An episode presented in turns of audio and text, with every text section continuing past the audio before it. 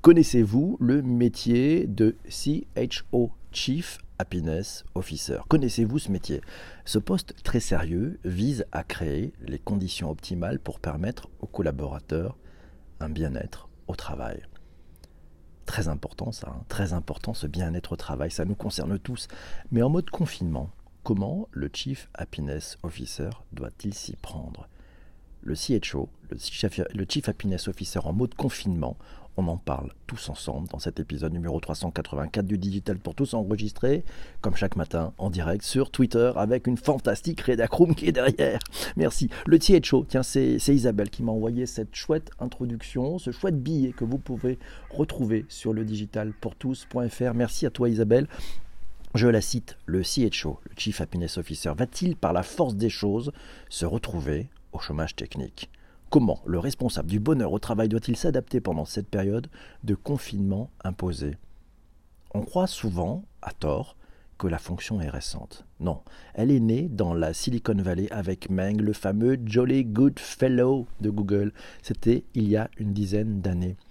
Parfois caricaturé ou cantonné dans les esprits à organiser des séances de baby-foot, à passer dans l'open space à toute heure pour demander si tout va bien, le poste de Chief Happiness Officer est pourtant bien plus stratégique que cela. Aujourd'hui, les enjeux sont forts. La marque employeur, l'expérience candidat, l'expérience collaborateur, le management, l'accompagnement à la montée en compétences, le team building. Le collaborateur est au cœur des stratégies de l'entreprise et le rôle de ce gentil organisateur entre guillemets, a bien plus d'épaules que l'on le lui en prête parfois. Le Chief Happiness Officer peut voir son rôle prendre enfin de la hauteur, de la considération et une réelle dimension stratégique dans un monde de l'entreprise encore plus en quête de sens et de valeur dans le contexte actuel.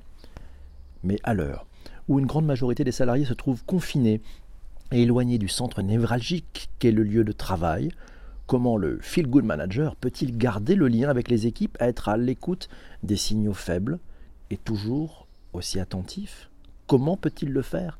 Certes, certes, certes, les outils collaboratifs et le numérique aident à préserver le lien, mais comment garantir ce qui fait l'essence, l'essence même de la cohésion d'une équipe? Comment préserver le sentiment d'appartenance et de groupe alors que tous les collaborateurs presque sont disséminés et affrontent une tempête sanitaire? Sociale, économique, voire psychologique. Le débat est lancé, cet épisode est commencé. Merci Isabelle pour euh, cette, belle introduction que vous retrouverez sur le digitalpourtous.fr. De quoi parlons-nous? CHO pour Chief Happiness Officer. Vous savez, c'est la nouvelle profession à la mode en France. Elle est née dans les startups de la Silicon Valley il y a une quinzaine d'années. C'est Arnaud qui nous le disait lors de l'épisode officiel du Chief Happiness Officer. Il nous avait trouvé une définition sur le site de elae.com.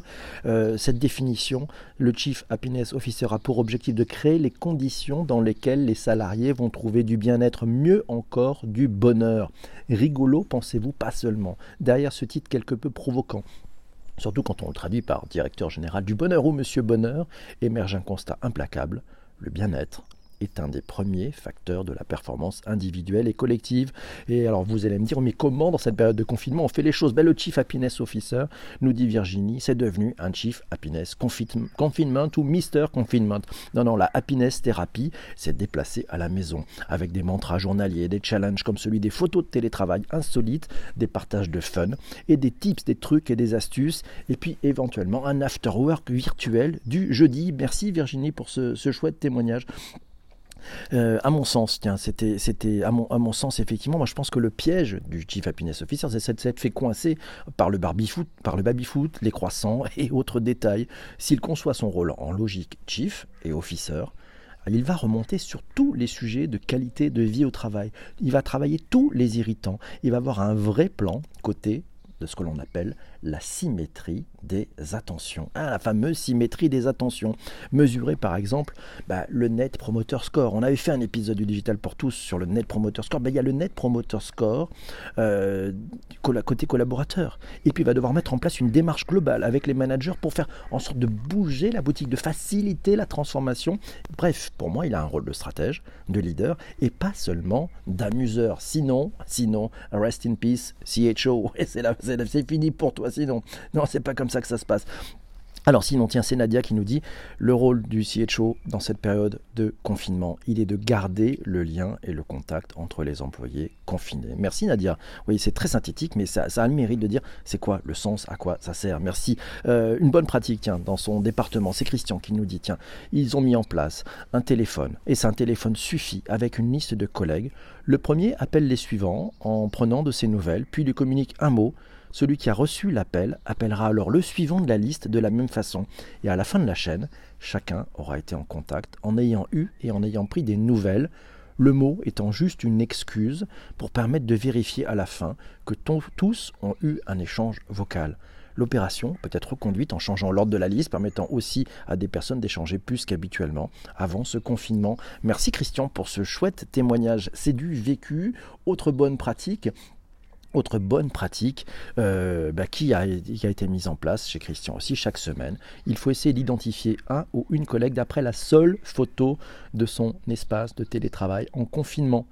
La revue des résultats, c'est aussi la bonne occasion de mettre une bonne ambiance euh, en call. Et c'est Isabelle qui nous dit on a une ligne ouverte, y compris le week-end, pour les personnes qui sont confinées et qui sont seules notamment. Oui, et c'est Shadia qui nous dit, je pense que son rôle, c'est aussi de garantir la cohérence entre engagement et réalité. C'est tellement bien vu ça. Et puis sinon, il y a aussi des outils qui permettent de, ramener, je dirais, une logique d'équipe vous pouvez monter un team mood. Vous savez ce que c'est un team mood? Un team mood, c'est un, un, tableau où on voit la, binette de chacun, euh, il y, a la photo de tout le monde avec son prénom, et puis on peut avoir des, icônes ou, ou, des couleurs qui montrent un peu si on va très très bien, si on va bien, si on est bof bof, ou si au contraire on est assez peiné. C'est vachement bien parce que si vous faites ça, vous avez d'une seule façon, d'une seule vue, tous les jours le moral de chacun. Et ça permet de comprendre, tiens, ben finalement, tout le monde ne va pas forcément très bien, donc on peut peut-être se rapprocher, filer un coup de main à celui qui est un peu dans la panade, qui peut aider,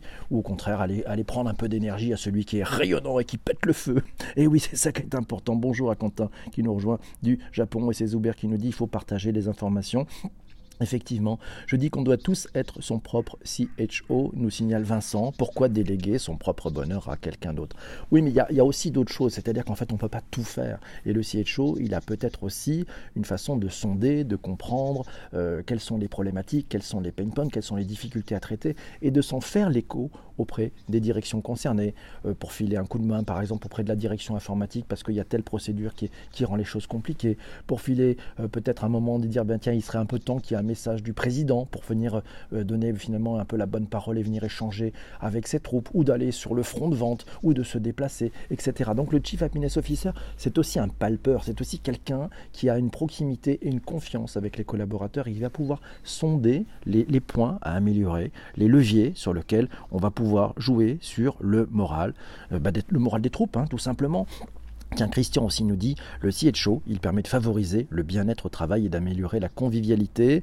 C'est une activité qui est compatible aussi en période de confinement et de télétravail. Il est par contre nécessaire qu'il s'adapte pour fédérer, même à distance, et à charge de chacun de le suivre et de jouer le jeu. Et oui, ça a perdu du charme. Il manque le scooter. Et oui, il n'y a pas de scooter en mode confinement. Est-ce que son rôle aussi, et c'est Arnaud qui pose la question, est peut-être aussi d'être le facilitateur des équipes? Et oui, c'est Shadia qui nous dit ça ne se résume absolument pas aux outils. Cette création de fonction, elle démontre des carences humaines en entreprise, nous signale Chris. Et c'est peut-être un peu triste. Ne sois pas triste, Chris, c'est plutôt une bonne nouvelle. Les entreprises qui ont mis en place un CHO, c'est qu'elles se sont rendues compte qu'il y avait quelque chose à changer. Donc c'est déjà un tout bon premier signal. Les outils, ils servent à garder le lien, nous signale Shadia, et c'est Isabelle qui nous dit le plus délicat me semble être justement la détection de ces signaux faibles sous la fausse happiness. Ouais. Donc on s'en sortira pas en disant ça va? Ouais, non, c'est pas comme ça que ça marche. Non, non, il faut aller chercher la vraie information. Qu'est-ce que vous dites après avoir dit bonjour? Rappelez-vous les travaux du docteur Eric Berne.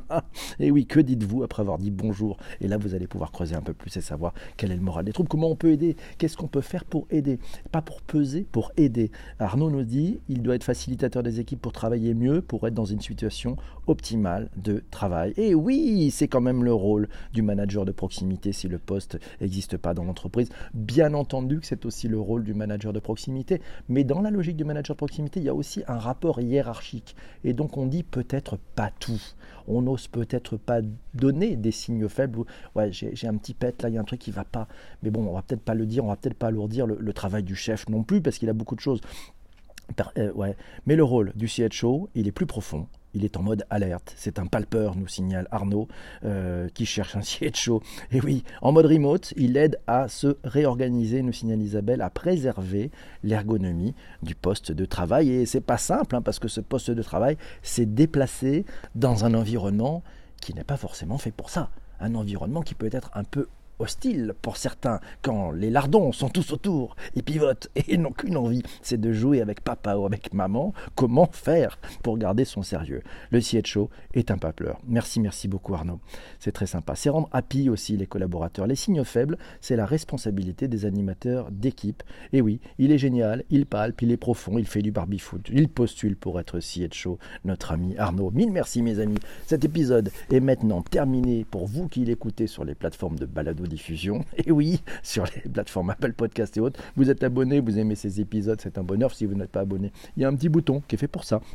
Vous appuyez dessus, vous vous abonnez, vous allez pouvoir profiter des 383 autres épisodes du Digital pour tous. Si vous avez aimé cet épisode, vous pouvez le partager sur les réseaux sociaux. Il y a aussi dans votre appli de, podcast une petite, euh, un petit bouton, un petit truc qui permet de partager. Ça c'est sympa, faites rayonner ce podcast. Et puis si vous avez envie d'en parler euh, bah, en conversation en disant tiens, on aurait peut-être besoin, tiens, à, la, réunion d'équipe, si vous avez une réunion d'équipe ce matin, on aurait peut-être besoin d'un CHO euh, qui s'en occupe. voilà, ou vous prenez un truc ou une astuce qui vous ont été proposés par les personnes ici présentes. Hein. Ben, c'est le bonheur, le bonheur. Merci beaucoup, là, c'est sympa.